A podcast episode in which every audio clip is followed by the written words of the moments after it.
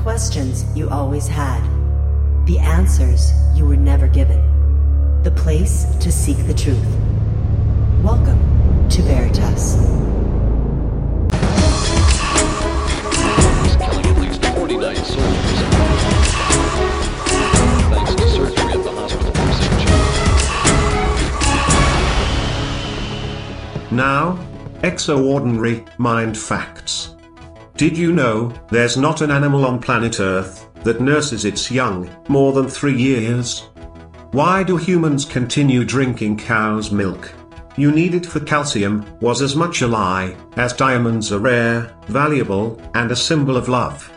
Seek truth, always, and you'll find there are some very interesting lies we've been told in our lifetime. Don't get angry. Be happy you can now see truth. And teach your children to seek truth with love. And remember this: live as if you were to die tomorrow. Learn as if you were to live forever. And that was Extraordinary Mind Facts. Now, on to this week's Veritas interview. I'm Exo. Good night. Tonight, we continue a discussion we started 1.5 years ago about the octopus of global control.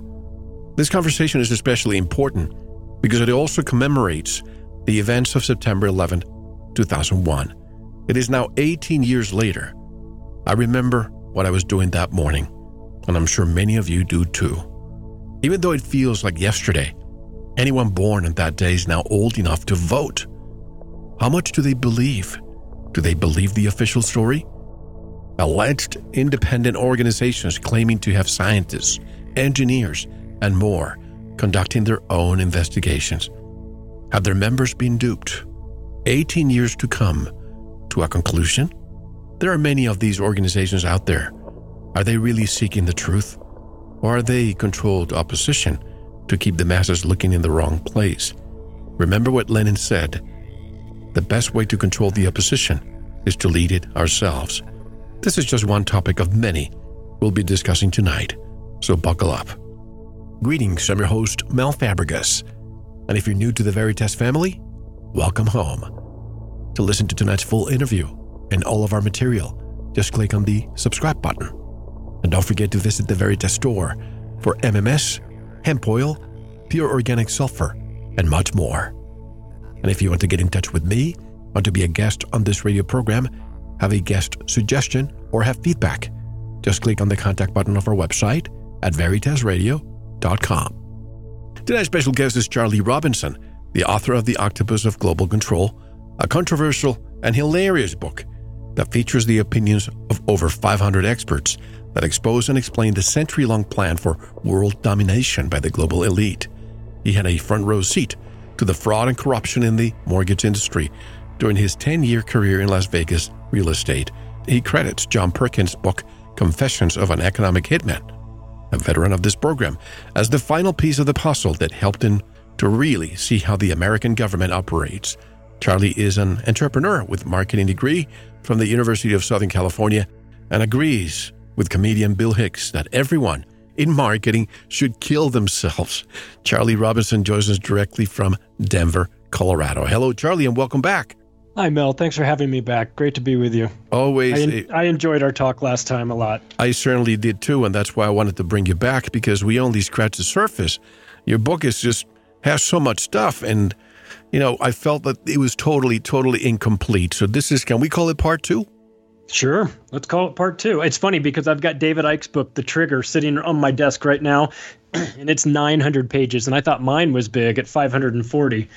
And so, yeah, we got to break my book down into a couple parts. That's for sure. There's a lot to unpack, but I think it's, you know, it's just more and more relevant as the days go by. I look through it every now and then and realize that some of what we were talking about has never been more important. The social engineering that's going on. We are in the anniversary of 9/11. Nothing globally has changed in that respect. That people are still, you know, scared about them Muslims. They're all coming to get us. You know, and just this culture of fear and and, you know, stoked by the media and the government and the military. And we have to pour more and more of our resources into it, even while kids can't go to school because the schools don't have textbooks and things like that.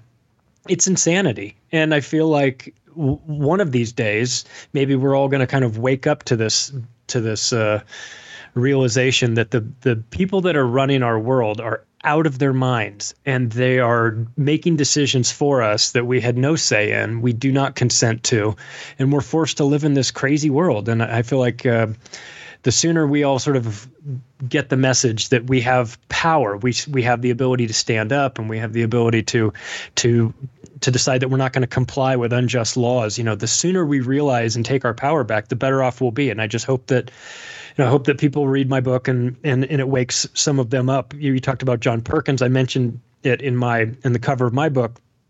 Tremendously influential in my awakening to the financial component of the frauds. I feel like if John hadn't written his book, I wouldn't have written mine. And maybe someone will read my book and be inspired to do something, you know, start a radio show or write a book or do a podcast or make a documentary movie or something along these lines to kind of help get the word out, because there's so few of us. But God, our voices, they've never been needed as much as they are right now. I couldn't agree with you more. And you mentioned David Icke, and you probably know this. Well, I guess, did he get to attend Anarchapulco? Yeah, I did. Yeah, front row. I got a chance to. Yeah, he spoke there. I spoke there.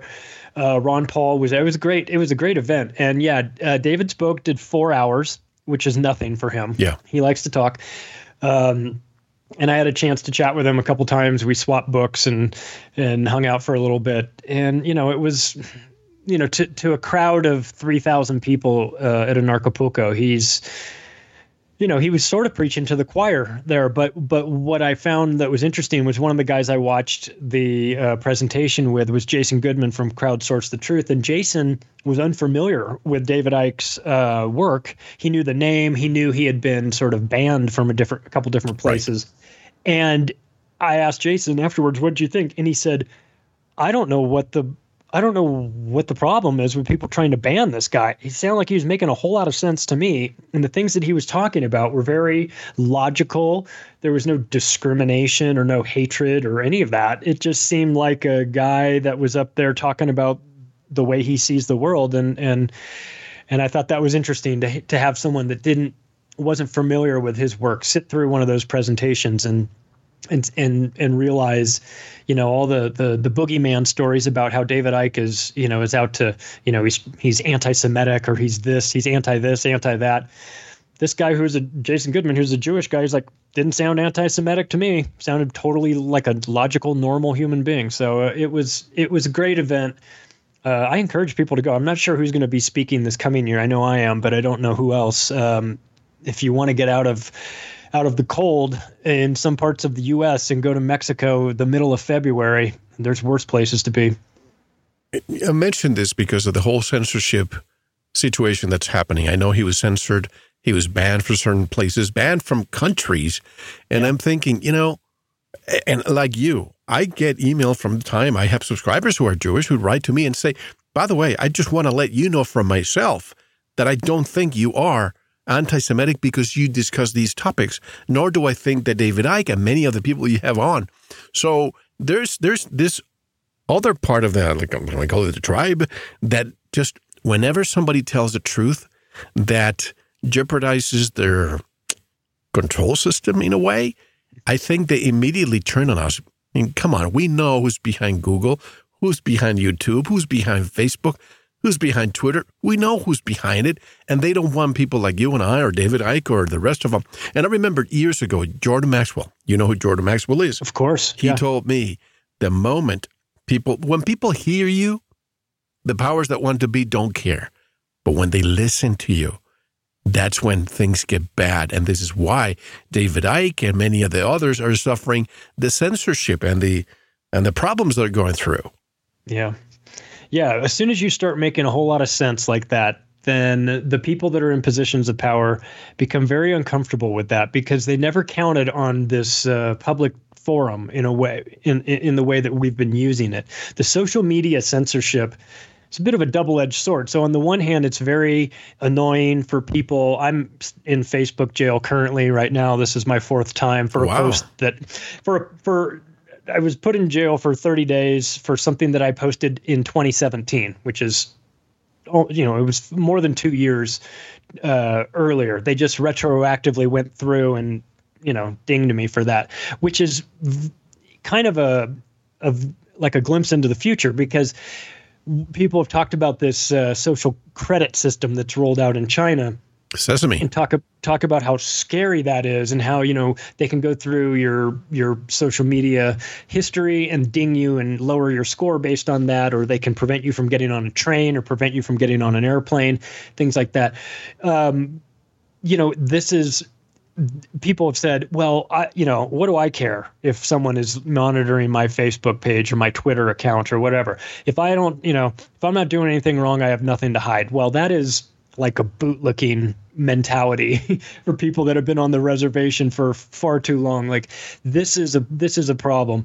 They can retroactively go back and look at something that you said, and then which didn't, like in my case, it didn't violate Facebook's terms in 2017, but now it does. First of all, it wasn't even a hate speech or anything like that. It had to do with it just a certain event at a school, which will remain nameless, but they all they had to do was it does have those initials in it. Yes, okay. It does. and it was like a meme, you know, it said, this is how you destroy evidence. And it showed a bulldozed school there. And so they decided in 2019 that now violates the services. So I get put in Facebook jail for something that happened 2 years ago when it was totally fine. So if you just extrapolate that and think about how this sort of, philosophy could be used to, you know, impact everything that you do. The in China, and they've got it down with facial recognition cameras all over the place.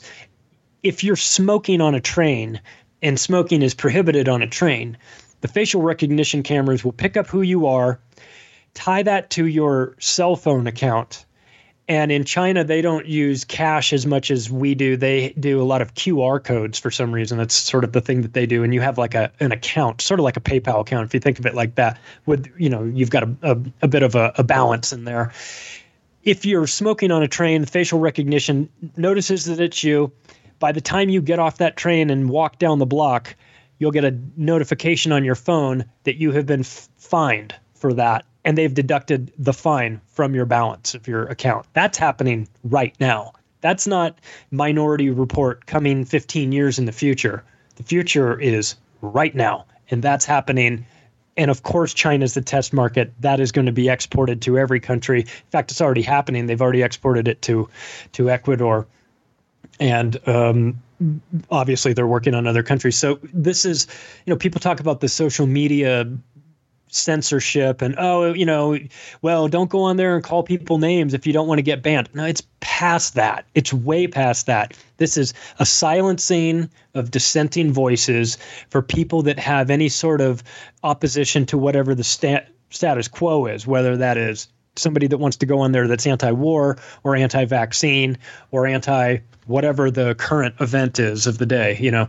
So if you've got an opinion that messes with that power structure, then they will silence you however they can. And whether it's arresting you or turning off your social media accounts or eventually fining you, preventing you from traveling. You know, I've heard recently they're talking about making it so that when you renew your to get a visa in certain countries, they will check your social media history to see if you were critical of the government in any way. I mean, this is like Orwell would be, you know, impressed with what we have developed here. And the scariest part about it is that we've all willingly walked right into this control system, and it is myself included. And it is, you know, it's got it's sold to us as these great benefits. You get to communicate with your friends and families. And I know I've reconnected with a lot of people in my life. It's been very beneficial, but boy, there is a dark side to it. Oh, gosh. I'm just listening to everything you're saying, and more and more doors open. Now, let me just begin by saying that I don't censor. Whenever somebody like Charlie or anybody that wants to come here says something, I just do not censor at all. But There's one video that I had to remove from Facebook. Well, not Facebook, YouTube. And I did it voluntarily because I was threatened. You're in the last leg of your channel. If you keep talking about SH, that school that was bulldozed, and you have one person with the name Wolfgang and the last name is not Amadeus, but everybody who knows who he is knows what I'm talking about. I had to remove that because that's what got Alex Jones where he is today. I think Alex Jones was a guinea pig to what's happening to the rest of us. Oh, yeah. I totally agree. And I don't have much of a YouTube channel. I just put some interviews and some things up on my very, very limited YouTube channel. But I did get one video removed, and it was an interview I did with Jim Fetzer, and that was talking about that particular topic. That's one that's the third rail, apparently. And so what it makes me think is, well, why can't we talk about this? If it's such a non-event, then why the overarching pushback? Why the overreaction to anybody having any sort of contradictory thoughts about that particular event, except maybe there's more to it, right? Maybe. And if there is more to it, then what's wrong with an honest discussion about it? Well, apparently that is just too close. There's some things that they'll allow you to discuss and there's some topics that will get you Alex Jonesed. Well, why is this happening? I think this is just my humble opinion, because they have underestimated us. Those people behind the scenes are not only psychopaths, but they're the most arrogant beings on this world. And I believe that this is a ticking time bomb. They realize, these people are smarter than we thought. What happened in SH, they had no idea that people could figure it out. And even me saying this, I know what's going to happen. They're going to demonetize this video on YouTube. They're probably going to want to shut me down once again, but I'm going to say it. You have actors that repeat themselves. If you just do some investigation and you look at the area where SH is and look at all the homes around that area, you'll find out that months before that event happened, those homes were purchased for $1. Now, try to say that in the mainstream media and see what happens to you. Yeah. Yeah. As a real estate agent, I have access to certain title searches, and I've pulled title searches on the houses, and I can verify that that's exactly what you said. It happened 3 years earlier, actually, 2009, Christmas Day. And I will tell you that on Christmas Day, nothing transacts. Nothing officially is counted and registered with the county clerks. It's a holiday. So for one, you would never have transactions closing on those days. You just wouldn't. Nobody's in the office to process it. And to have transactions for $0 happens. That's just more of a sort of a, could be like a trust account, or, it's just estate planning. So that's not necessarily all that unusual, except that there was a disproportionate number of houses that were going for $0 on the same day, Christmas Day, in the same city where something diabolical was set to happen 3 years later. And but if you bring that up and question that, then people will say that you're being disrespectful of the victims, and that you're stoking this fuel, this hatred and everything. And it's like, well, hey, I'm just asking questions. I mean, if someone gives me some decent answers, then I'll stop asking questions. But so it's just that's one event. There's others that we've talked about. I put, I have a whole chapter in the book on Wolfgang and not Amadeus so it's a difficult thing for people to wrap their heads around, because initially everybody's, assumption is that is a bridge too far, right? There's a line. We know that our government is full of psychopathic scumbags, and we know that they're up to no good. But there is a line somewhere that they won't cross. Well, I'm of the opinion that there's no line that they won't cross. That they've proven themselves over and over again that human life means nothing to them. Faking events means nothing to them. Selling concocting a real shooting and grabbing some medicated teenager patsy and slapping him, throwing him in the middle of the situation and blaming it on him. I mean, this is black belt level conspiracy research, right? This is not something you drop on a person their first day in school and explain to them about false flags and mass shootings and things like this. But for those that get, you know, further into it, it become, you know, you start to understand that this is how things happen. And we were talking about Anarchapulco. I found myself in an awesome conversation till about 2 o'clock in the morning in the bar with Ole Damagard, talking about Gladio and talking about Olaf Palme, who was you know, assassinated, and to hear Ole's version of it and how things went down, remarkable. Yet another. That's why he's out of Sweden, by the way. That's why he had to leave Sweden. Exactly. Yeah, he had to leave Sweden, and he is now, you know, safely, hopefully, in Spain. And but to have that's. People that are thinking about coming to Anarchapulco this next year, you should go just for the crazy situations that happen in the hotel restaurants and hotel bars after the events, where you could sit down and have a drink with David Icke, or you can. I was having dinner and Ron Paul came and sat right next, the next table over, you know, so there's all these cool things. It's like the Super Bowl of the alternative media, you know, so go check it out this year. I support it. Part of the reason why I'm, you know, enthusiastic about it was because when I got there, I realized these are my people, you know, these are good people. It wasn't all, it was cryptocurrency, health and wellness, and anarcho-capital people.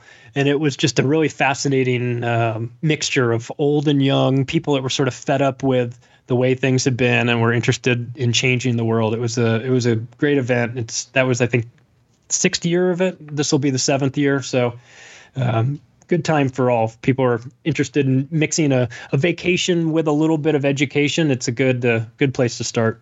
Speaking of all of this, and I keep talking about the time, the ticking time bomb. This is just my personal opinion. What happened in SH, what happened in all of these shootings everywhere else. I'm not saying that all of them are orchestrated or faked or false flagged, if you will. But I honestly think that the reason why they're doing this, I mean, look at what happened with the Epstein case recently. I knew when this was really, really getting deeper, it's just a matter of days. There's going to be another shooting. And Eva Ole told me, watch it. It's going to be another shooting. Every time it's a distraction, whether it's true or not. You know, a lot of these kids may be MK Ultra. A lot of these kids may be coming from foster homes, and you know, they just erase them to be that for a specific moment in time in the future. They're very patient. They knew from the 1970s that and the early 80s that the Twin Towers were full of asbestos, and they were going to have to, for some reason, get rid of them. What a great way. And I'm not saying this, I'm just playing devil's advocate. What a great way, if you're in control. How do we get rid of it without having to pay a penny? Well, you demolish them or you dustify them, say that there was planes and, you know, terrorists, get some insurance policies the day before or whatever, and boom. What a great multi-billion-dollar enterprise. And then go to war for the rest of time. How many years has it been? 18 years in war. Yeah. Yeah. It really, if you're a psychopathic mass murderer trying to take over the world, you couldn't have asked for a better event. It could sort of satisfied a couple different angles to it. And that's funny. It's what I was talking to Ole about was what the Operation Gladio philosophy that was happening in Europe, which they called the strategy of tension. And you have to think about what kind of psychopath do you have to be to come up with an idea called the strategy of tension, where it's just random shootings all over the place, judges being murdered, reporters being murdered, you know, shootings in playgrounds and things like that was destabilizing these countries in Europe. And, you know, I said, well, we're living that, aren't we, Ole? You know, I mean, it's been exported to the United States. We just call it, you know, like the war on terror and school shootings and all these things. And he's like, yeah, of course. I mean, this is what they do. And if you want to destabilize people and keep them off guard, you do a shooting in a Walmart one week, and then you wait for some bad news about your candidate to come out on the TV, and then you say, all right, it's time for another one. And people think we're crazy when we say this. When we say, you know, there's going to be a big shooting after the Epstein thing. I mean, a lot of people in the alternative media were saying that. And then it happens, and everyone says, well, how did you guys psychics? No, I mean, this is if you know the playbook And let's be honest, their playbook isn't very complicated to understand. If you know the playbook, then you can see what plays are coming ahead of time. And Ole has actually taken it to the next level, which is he is predicting where they're going to happen based on the clues that they're leaving at the current crime scene. So I sent him after I don't know if it was the El Paso shooting or the one in Ohio, but I sent him, there was a picture that was on the front of Huffington Post that was just a line of shoes. And Ole's done a lot of work on shoes, the shoes as a symbol. And I copied that picture, emailed it to him and sent it to him and said, I got more shoes for you. And it seems that, God, his presentation at Anarchapulco was so good. It was only an hour and he needs like 3, but he did what he could in an hour. And he went into some of the shoe evidence. It's really weird. Once you get that in your head, something you would never think about, the next time there's a mass shooting, look online when they show pictures of the event, you will almost always see shoes scattered in the streets, or you will see people barefoot. A very unnatural response. If someone's shooting, you're going to run, right? But you're not going to lose your shoes. You're running so fast, or you're not going to throw your shoes off and start running. But you'll start to notice these patterns. And what his presentation was about was a lot of the embedded and hidden symbolism in some of these pictures. As an example, if you look at the pictures of the double-decker bus on the 7/7 bombing in London, there is the top of it. It's a double-decker bus, but the top of it is blown into, considerable pieces. But the ad running along the side of the bus says, I forget the exact words, says outrageous terror coming your way. It was like an ad for some play that was in town. But you look at that and realize that it happened right in front of the Tavistock Institute. And you start to, and for the sort of casual observer, it's just it's another terror event. But for someone that's looking for specific symbolism in it, you can start to find it everywhere. And I know people can do numerology, and I find like numerology gets a little, like sometimes they make things out of nothing as far as I'm concerned. They take it too far and they're like 9 + 11 = 20 and 20, it just goes on and on and on. But the symbol, the pictures and what you see in there is done for a reason. It's got multiple layers of reason behind it. For one, it's just a picture of a bus that's been exploded. Another, it's hidden messages. Another, it's clues towards what's coming up. Another part of it is, it's like a nod to the other people involved. You see the one shoe on, a guy wandering around with one shoe in his hand and one shoe off, and that's sort of a Freemason Masonic sign.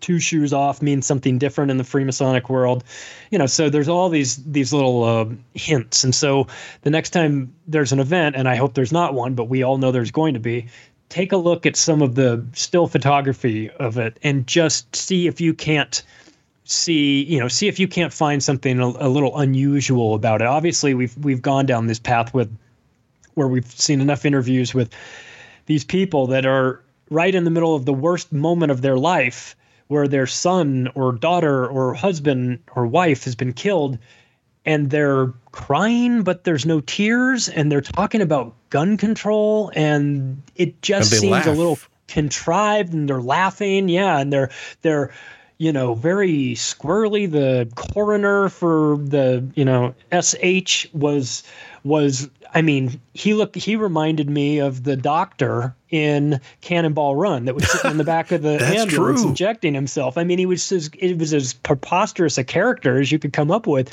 And you watch that and you go, I'm not supposed to be laughing, but like, get a load of this guy, and you wonder, is this a litmus test to see how dumbed down we are? That like, if we'll fall for this, we'll fall for anything. I sometimes wonder about that.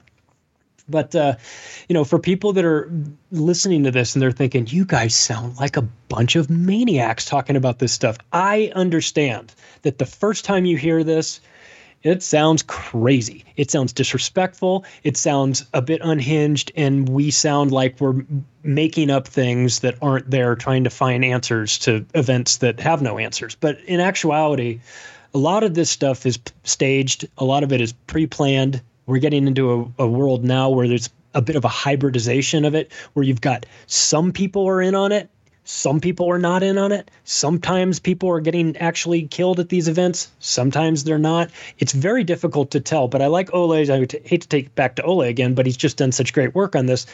And he's talked about his speculation that it has to do with he thinks of them as being like a traveling road show, like a rock band that's on the road, going from NATO base to NATO base, flying in and out, and being a part of this, you know, these productions, because you'll see big buses and they've got control. They've got people in police uniforms, but they're not necessarily, you know, not sure that they're police. And I know that when people hear that, they go, well, that sounds crazy. No one would voluntarily sign up for this. And, you know, most of us wouldn't sign up for this. If that was, if we were approached, most of us would not want to be a part of this. But let's just speculate here for a second and just say, what if I got caught with 3 8-balls of cocaine in my pocket as I was at a nightclub one night and the police arrest me? And they say, you are in serious trouble because we think you're a distributor. And you're like, no, I'm just a cokehead. It's for my own personal use. And they say, we've got enough to put you away for 15 years unless you're willing to work with us. And you're like, anything. I'll do anything. Really? We've got a project for you. What's that? A la Jack Ruby. Right. There you go. So so we think that I'd never participate in anything like that. Yeah, you probably wouldn't. But there are circumstances. You mentioned kids maybe they're grabbing kids out of foster homes. There's certainly that going on. But maybe they're grabbing people that have found themselves on the wrong side of the law and they are looking for a way out. And all they have to do to play ball is you got to go to this event. You got to pretend like you just saw something horrible, and we're going to give you a cell phone. You're going to record your image and you're going to record this video and you're going to say, oh my God, they're shooting. And you're going to do all this. And then you're going to hand us the phone and we'll sign off on your release. And then you're done. And look, that happens. You know, these things most definitely happen. The police work with informants. They set people up all the time. So for those that think that I would never participate, nobody that's innocent would ever participate in that. Yeah, you would. You could if the situation was just right, or if you were, let's say that you're a hardcore guns activist that you want guns banned and you are willing to do whatever it takes to get guns banned. And they say, well, listen, we're going to create an event that isn't totally organic, but the ends justify the means. You know what I mean? You want to get rid of guns. We've got this event. It's going to be very unfavorable towards guns. Yeah, I'll participate. Boom. Next thing you know, you're in it. You're a part of this production, and it goes out to the world as a real event when it is anything but. And if people start to dig into it a little bit too much and start to pull apart at the story and notice some disjointed aspects of it, then it just falls off the radar of the mainstream media and they move on to something else. They just don't talk about it. And a prime example of that is the dual shootings, the one in El Paso and the one in Dayton, Ohio, where the El Paso narrative was guy goes into Walmart with an AK-47, shoots everybody up, and he's a big Trump guy and he's a big gun guy, right? And then the Dayton shooter, they started to push that narrative until someone found out that his Facebook account, or maybe it was his Twitter, I don't remember exactly, showed that he was a Bernie supporter, and all of a sudden the Dayton shooting just dropped off the news. It just didn't correspond with the narrative that they were trying to sell about that particular shooting, so you stopped hearing about it. And that's the power of the media, and the media is a very dangerous organization, and they do this all the time. And so, you know, I would say that if you're somewhat agnostic or undecided about what is going on with these shootings, are they real or are they not? Try watching them with a little detached look. Try and find some inconsistencies. Try and find out, you know, you'll see things like in the first couple hours, there will be reports that will wind up either online or maybe even on the news of witnesses that say, I was there, I was in that Walmart, and there were 3 guys dressed in black that were shooting. I don't know what you're talking about with the kid with the gun, but I saw 3 guys with rifles in all black. And then, you know, and then boom, that's gone. You know, that falls off of the internet and it disappears. It's happened. It happened at San Bernardino. It happened at Parkland. It happened at the Walmart in El Paso. So it happens. You know, you get these reports early on. A lot of times the earliest reports are usually the most accurate, and then the narrative starts to come out, and then the stories start to take shape. So, you know, I know it sounds a bit conspiratorial, and that's all that's fair. But some of these events are not as what they appear to be, and it's very alarming because they are manipulating us through the media, and you have to ask, like, if they're doing that through the media, what else are they doing? Absolutely. It's like you mentioned the doctor that looks like the Cannibal Run, Dr. What was his name in the movie? Dr. Nicholas Van Helsing. And the same thing happened with the pathologist with Epstein. What's his name? I used to watch his shows on HBO. What's his name? Michael Batten, Dr. Michael Batten. Mm-hmm. Folks, he was the one in charge of the Martin Luther King autopsy. He had a lot to do with the JFK assassination autopsy, too. And then we bring him to Epstein also. You know, you're also talking about Gladio. That's something we discuss here all the time. And we did a show with Richard Cottrell many years ago. So anybody that wants to listen to more about Gladio, folks, I really suggest you listen to that interview. Just go to our website, VeritasRadio.com, and on the Google search, just put Richard Cottrell, and you listen to it. And he talked, obviously, about the Gladio that happened after World War II. But if you go back now, fast forward to 2015, 2016, all the way to now, well, we have seen this witch hunt against Trump all the time. Oh, impeach him and this and that and investigations. That's all Gladio. Would you agree? Oh, yeah, for sure. And I would say another thing that plays into this was the Smith-Mundt Modernization Act of 2012, which legalized propaganda within the United States against United States citizens. And that is a big thing. Now, people were like, Obama was this great president. He did all this stuff. Look, Obama legalized he gave the media the right to lie to the people for a certain number of hours. They can only do it it's only 40 hours a week or something like that. I mean, I mean, it's kind of funny because if you think about it, it's not like the media wasn't lying to us before that. Of course they were, but they took the extra step to legalize it. And that particular act, the Smith-Mundt Act, it wasn't set to expire or anything. It wasn't like it needed to be renewed or it needed to be changed. If they had done nothing, it would have just stayed in place. But the Modernization Act part of 2012 went in and changed it. So that means that you had to actually put in the effort to intentionally change the law so that propaganda was now legal inside the United States. And then you've got guys like Richard Stengel, who was the editor-in-chief of Time Magazine, and he's on the Council on Foreign Relations, and he's doing a interview.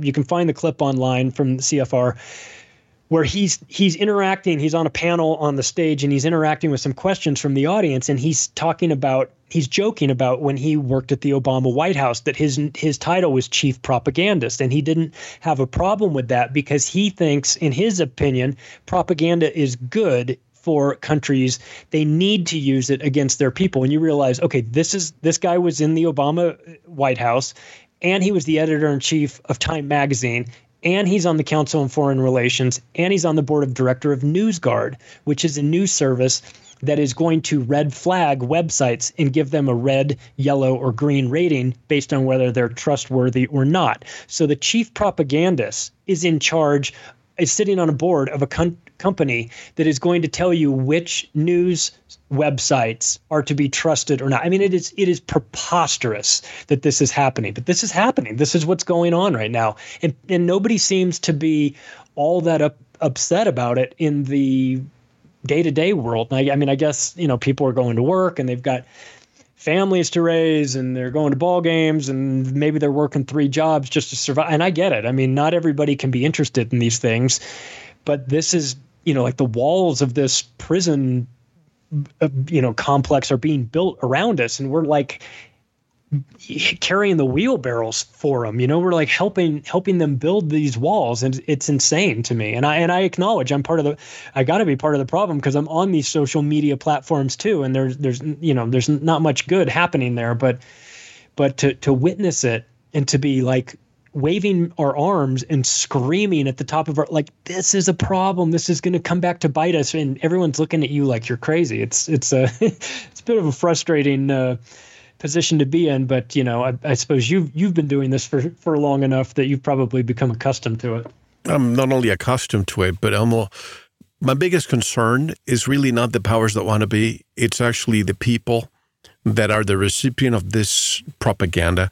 And let's just talk about this Smith-Mundt Act for a moment, because I think it's important for people to understand, you know, because they hear it once in a while, but nobody explains it to them. This is not new, folks. This has been around since 1948. It's public law. And the original law was called the U.S. Information and Educational Exchange Act of 1948. So when people tell me, Mel, at least with Obama, we didn't have any scandals. And I say then, do you have a couple of hours to talk? I don't know of any scandals. Well, you wore a tan suit one day. Fast and Furious, used to Benghazi, and you name, and even like this, the National Defense Authorization Act, and this is where Smith-Mundt Act comes. It's an amendment. This Smith-Mundt Act, the original one, was intended for let me just read it. The original legislation authorizes the U.S. Department of State to communicate to audiences outside of the borders of the United States through broadcasting, face-to-face contacts, exchanges, and we have a whole list of them, the publishing of books, magazines, and other media of communication and engagement. Funding of these activities comes from the legislation passed by the United States Congress. So this was outside of the United States, just like the CIA is supposed to operate outside of the United States, but they operate here within our borders. I'll tell you in a minute how. But now Obama amended this to be placed inside of the National Defense Authorization Act and the Foreign Relations Authorization Act. So instead of having a war of information against people outside of our borders, they do it within ourselves. And if people say, Mel, what did you just say, that the CIA operates here? They tell us in the movies. They just need to partner with an FBI agent. Hey, come and shadow me. Almost like if you and I go and do a ride-along with a police officer, well, they bring an FBI agent. And as long as you have a domestic federal agent, the CIA can do whatever they want within the United States borders. Have you heard that? Yeah, of course. And that it's, you know, if their charter was meant to be international, like MI6 is, but there's so much cross-pollination between these FBI agents and CIA agents. And I know that in the movies, they make it out that, like, the FBI's and, you know, hey, the FBI's here. They don't want to deal with these local cops, and they're always antagonistic towards them. Or the CIA is out to, you know, warring with the NSA or the FBI. Look, at the end of the day, they're all working for the same organizations, and they are all interested. They're not looking out for our best interest. I know there's good CIA agents, and I know there's good FBI agents. I know that whole thing. But if you're out there enforcing unjust laws, no matter how good of an agent you are, how good, you know, of a person you are, you're on the wrong side if you're doing that, because there's a lot of darkness that's happening, and these intelligence agencies are, I mean, look, these intelligence agencies are partnering with Jeffrey Epstein for his sexual blackmail of children. So there you go. Right there, they've crossed the line into something that is unforgivable. And they're involved in this. It's not that Jeffrey Epstein invented sexual blackmail. It's obviously been around for a long time, but the fact that, you know, people think that the FBI is the good guys and they're looking out for it. The FBI, if they want to get you, they can get you and invent a reason to do so. We've seen it happen. We've you know, you name it. There's been people that have been activists that have been brought down by the FBI under false pretenses. They can plant things on your computer. They can doctor emails and make up phone calls that you've had. If they want to get you, they can get you, you know. So to think of that these intelligence agencies are somehow benevolent, right, that they're out there working on our behalf is crazy. You can tell that they don't, because they have to make television shows, fictional television shows, to try and show them in a positive light, to keep trying to spin that narrative that everything's fine, because in reality, you're starting to read more and more stories about how, you know, these agencies are really up to no good. And if somebody thinks that the CIA isn't operating within the United States borders, they're fooling themselves, because of course they are. They've been doing it for a long, long time. And And the Epstein situation is kind of nice because it woke up a large percentage of the population to the fact that, hey, guess what? The mainstream media, they're probably lying to you. When they say that this guy committed suicide, nobody believes it. I just open my arms and say, welcome to my conspiratorial world. You guys are all welcome to come inside, because this is what we've been saying for a long, long time. The news media is not telling you the truth. They are not your friends. They are working with these intelligence agencies. They have a vested interest in keeping you in the dark about a lot of these topics, and they don't have any sort of moral hang-up about lying to you. And now, and if they did, it's now cleared through the Smith-Mundt Modernization Act, where it is now legal for them, so that even if they had some sort of, philosophical hesitation towards doing it, now it doesn't even matter, because it's totally and completely legal for them to just make up stories. And I would say that look from when that act went in and when the rash of school shootings started. They line up perfectly. I wonder, because of the whole talk about fake news, and we know that the media lies all the time, and look at it. I mean, if they had, and again, I don't mean to get political here, but Trump has done some good things. And imagine if he didn't have that black cloud every single day from all these investigations and Russia, and blah, blah, blah. If he has the executive power to revoke, or I forget the legal term, when you reverse a law, why doesn't he just revoke that amendment of the Smith-Mundt Act so that these media outlets cannot lie anymore?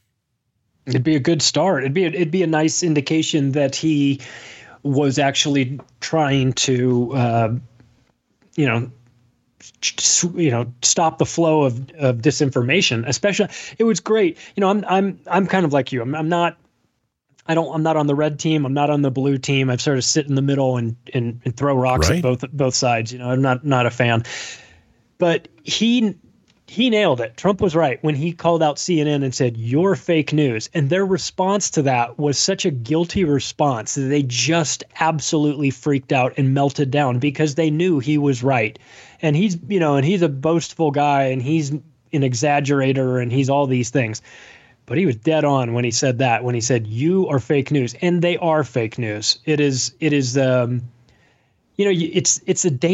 it's one of the most dangerous tentacles that I cover in the book, when we talk about these eight tentacles of the octopus. And I think that everyone would maybe assume that the military is the most dangerous, because it deals directly with death. And of course they are dangerous, but boy, the media can kick off a war.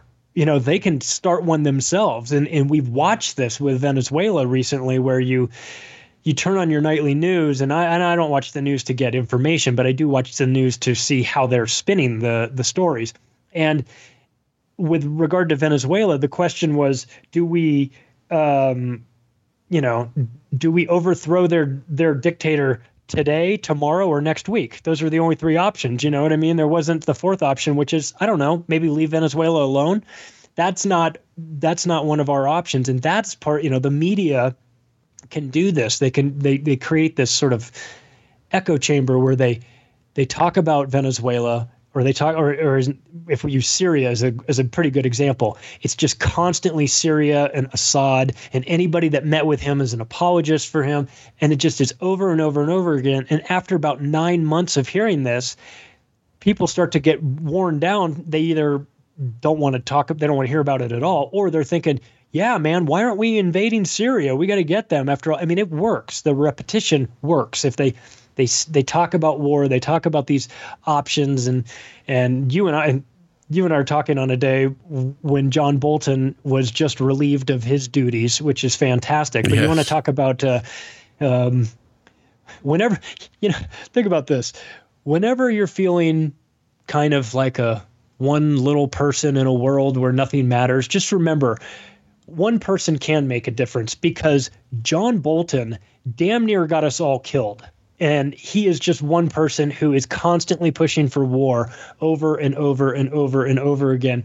And to remove that guy from a position of power was a tremendous step. I applaud Trump for doing that. I don't know I don't know the ins and outs of it, if whether or not he was forced to do it or didn't want to do it, or whether John Bolton's got a, you know, tricks up his sleeve. But I am certain that he was placed there for a reason. I really don't think that Trump wanted it. If you remember, Trump never wanted to go to Iraq. He's always said that. But John Bolton was one of the architects of that. Yeah. And again, people are going to say, oh, there we go again with a little talk again that gets you banned on YouTube, Mel. But I think there's a group that really wanted Bolton there because it's spearheading a process that they want. I mean, what you just said, that missile that went to Iran, that could have been the catapult, the tripwire that could have started World War III again. And thank goodness it didn't happen. I mean, look at when Trump went to North Korea. This guy had no idea. He didn't like the idea. And lately, Trump wanted to meet in secret with the Taliban, so a few members of the Taliban. And this is, allegedly, this is what I hear, that this is what Bolton was totally against that, and Trump was fed up with them. I mean, I wonder what took him so long. He should not have been hired in the first place, but let me just say one thing. I hope the door doesn't hit you on the way out, Walrus Bolton. No kidding. I mean, what if ever there was an unlikable guy? I mean, pretty much unlikable for both sides of the aisle. It would be John Bolton, and not for nothing. I mean, it's not as if everyone is just picking on the guy. I mean, he has been involved in some of the worst atrocities. I mean, obviously he's been trying to concoct this Venezuela situation. He was involved in. He was a member of Project for a New American Century, which is knee deep in 9/11. Yeah, the catalyst. He was involved in the Iran-Contra as well, if I'm not mistaken. He and Elliot Abrams both had worked together on that. So this is a guy that has never met a war he didn't want to start. Of course, he's not going to fight in the war, as most of these guys do, these cowards. But, you know, it's so easy for them to make these decisions to send people off to war. You know, people, you know, we watch the news and we talk about these, you know, a drone strike on a, you know, Afghan party, you know, kills 3 Taliban. And you're like, okay. And then you read about it and you realize that it was a wedding party and it killed 97 other people too. And you think, you know, this is real life. These are people that are never going to be alive again. These are families that got up that morning and went to this wedding and never came home. And for what? Because John Bolton needs to kickstart a war so that they can redraw the map of the Middle East for his allies and buddies. This is insanity. You know, this is craziness, and we get desensitized to it because we watch it through the filter of our computer screen or our television, and it's not real enough to us. But if John Bolton was sitting in a meeting and missiles rained down on him, I think he might have a different opinion of what it's like, what fear is like, and what the thought of death and what terror really is. And John Bolton is a terrorist. That's what he is. We use these terms for them, never our own. But the people in positions of power inside the United States are terrorists. They fit that definition to a T by their actions. It's not just some arbitrary thing. It's not just some slang term that you call somebody, but that's what they're doing. And they're doing it in the name of us. And we had such a great opportunity with 9/11 and, you know, what happened on 9/11, and of course it wasn't the way it was portrayed, but in the moment when it was happening, you had the countries of the world that believed that we were attacked, right? And we could have leveraged that into something great and something sympathetic for us. But instead, those maniacs took us and made us hyper-aggressive and started this war of terror. War on terror, they call it, but war of terror is what it is. And it led to the domino effect of literally millions of people dying. And now the United States is totally disrespected all around the country or all around the world, as they should be, based on our actions. Obviously not the people in the United States. We really have no very little say in this. And obviously we're not making the decisions to go into these countries and invade them, but the people in our government are. And they have given us such a bad name that now when people or Americans go backpacking through Europe, they'll say, oh, yeah, I put a Canadian flag on my backpack yeah, instead of an American flag because I don't want people giving me a hard time about it. And that's like, what a waste. We used to be like Levi's and baseball and apple pie and mom and all these things. And now what are we? We're a bunch of bloodthirsty war hawks looking to, destroy people or bomb the Afghanis back to the Stone Age. I mean, hell, they were just in the Bronze Age on September 10th, 2001, and now you want to go after these people had nothing to do with 9/11. This is craziness, and I don't know what's more alarming. About the poppy fields. The poppy fields, exactly. We start to realize, oh well, it looks like we really know what they've got they don't have a lot else, but they've got poppy and they've got lithium and they've got a strategic location right between Asia and Europe and the Middle East, and it's that what Zbigniew Brzezinski called the Eurasia, the Eurasia area that was the most strategic part for the grand chessboard that he was talking about. Well, guess what, Brzezinski? This isn't a game. These are real people that are dying. These decisions are leading to the deaths of all these people that we'll never know. And so it becomes a bit detached. It's kind of hard to feel the, true sense of connection to these people that you wouldn't know. But just picture what would happen if your kids went to school and a drone strike hit their school. How would you feel? You would be enraged. Of course, you would have a legitimate reason to be upset at the people that did this to you. So I find that the American foreign policy is just empire building. It's disrespectful to the rest of the world.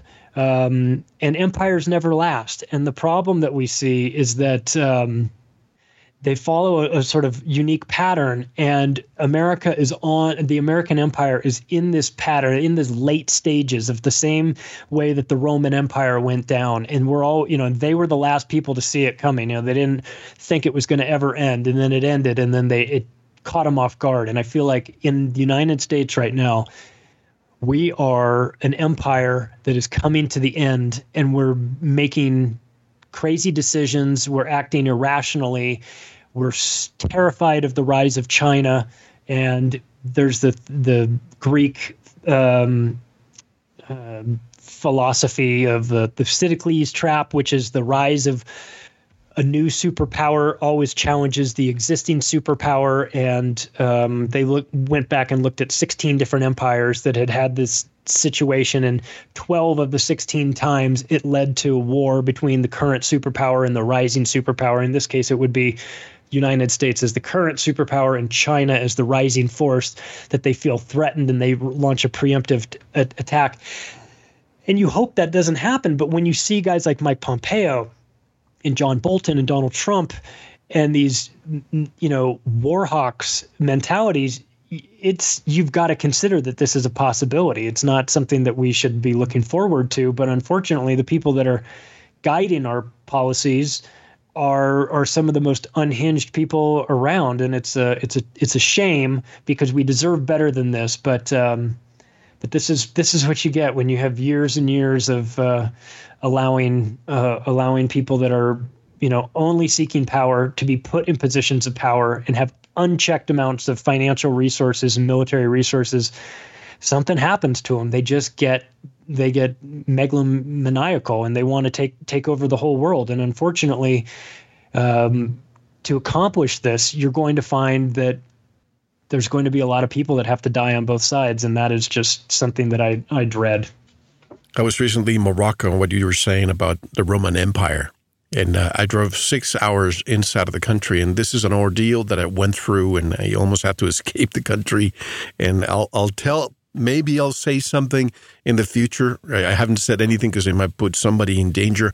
But I had an ordeal that happened in Morocco, and I was looking at the Roman monuments they had there. Incredible. And I was thinking how far away this is from Rome and the rest of it. And these people were everywhere and how it collapsed. And I was thinking of the United States and how we are at $22 trillion right now. And until recently, let's open the borders and all that. And we know how Rome fell. But this is all planned, in my opinion. I keep thinking of certain things, and I don't want to deviate from each topic, but you mentioned how, there's a wedding and boom, they get a drone strike. Remember Obama? Everybody thinks that he was a peace president who got, by the way, unfairly, he got the Nobel Peace Prize without even being elected. This is before. He has to be nominated. Why? What did he do even being elected that he got that? I mean, at least Trump is trying by going and meeting with the North Korean, which I'm not a fan of his, but I would rather be in peace than, exchanging missiles all the time. But Obama and the double tapping with the drones.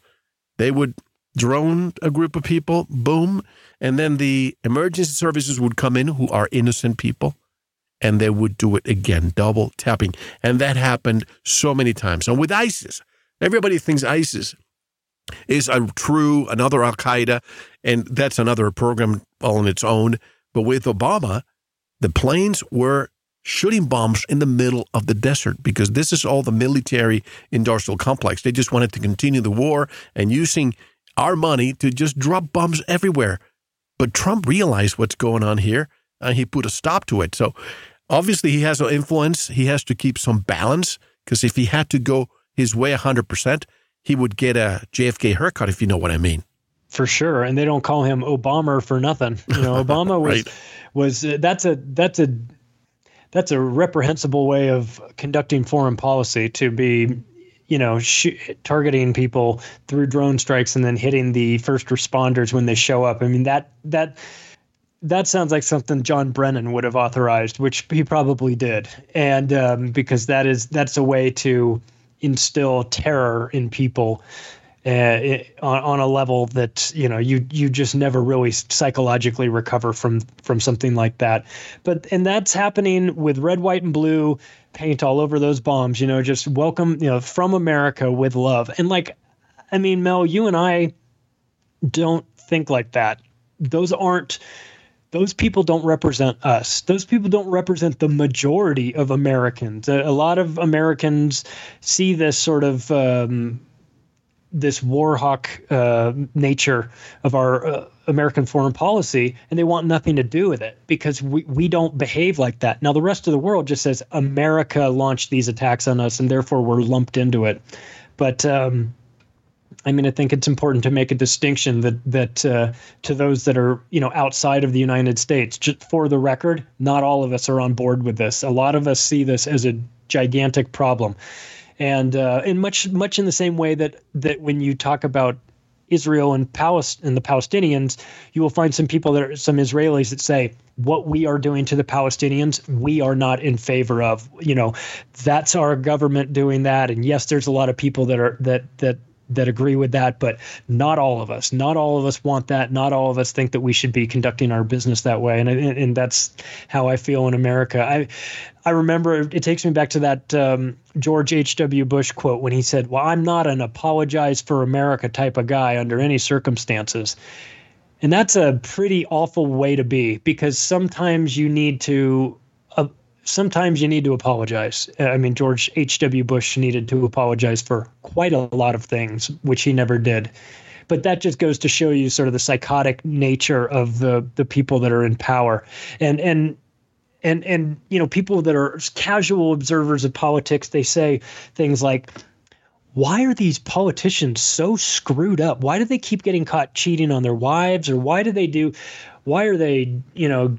getting drunk and getting, a DUI here? Or why are they caught stealing money from, they're out of their campaign fund?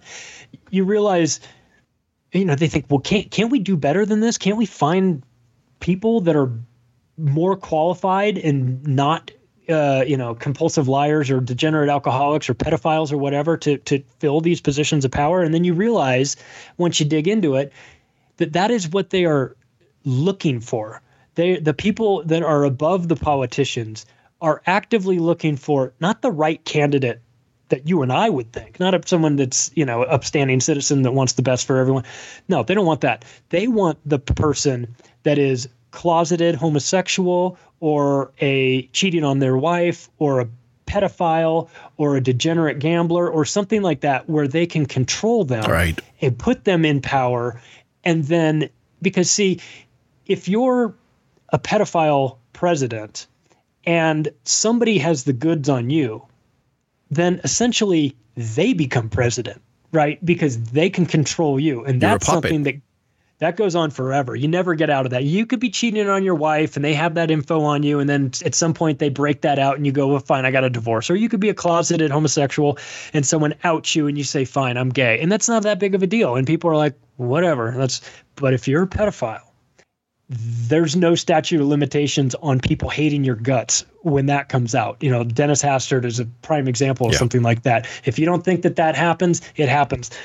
Jeffrey Epstein's situation is exposing parts of this.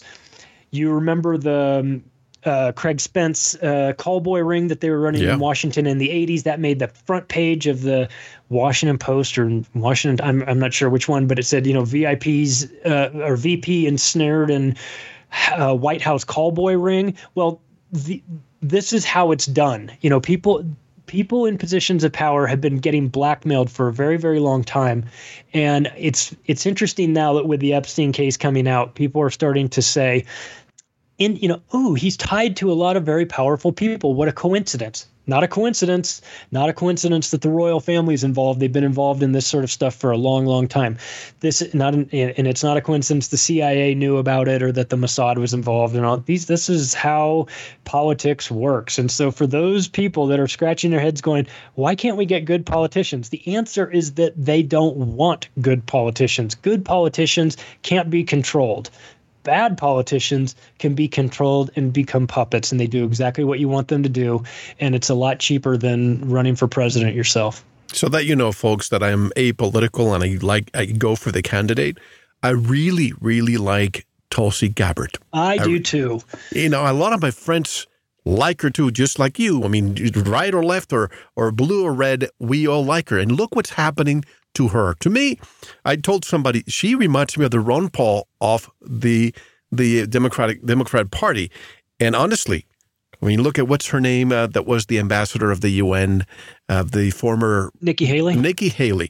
Why don't we replace Nikki Haley with Tulsi Gabbard? And even, I know she's not a general, but I bet you she could give President Trump good advice as a national security advisor, but that's for another topic. We have to take a one-and-only break. I want to say a few things because we're going to get deeper. And folks, I hate to do this sometimes. You say, well, Mel, you leave the good stuff for the second part. Well, it's just because I've been censored so much lately that I cannot talk about certain things. But let me just say, people say, oh, power corrupts. I think power attracts the corruptible. That's one thing. But also, I want to discuss who's really behind the technology that we have in China. Because ever since, what's his name? Nixon's former national security advisor who's still alive. What's his name? Kissinger. Right. Kissinger, Nixon, they made China the beta test of what they want to see all over the world.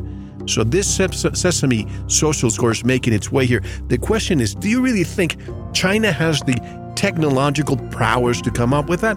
Well, maybe we need to look at all the H-1B visas of all the people that come here and go to MIT, go to, you know, Stanford and so on and stay in Silicon Valley for a while.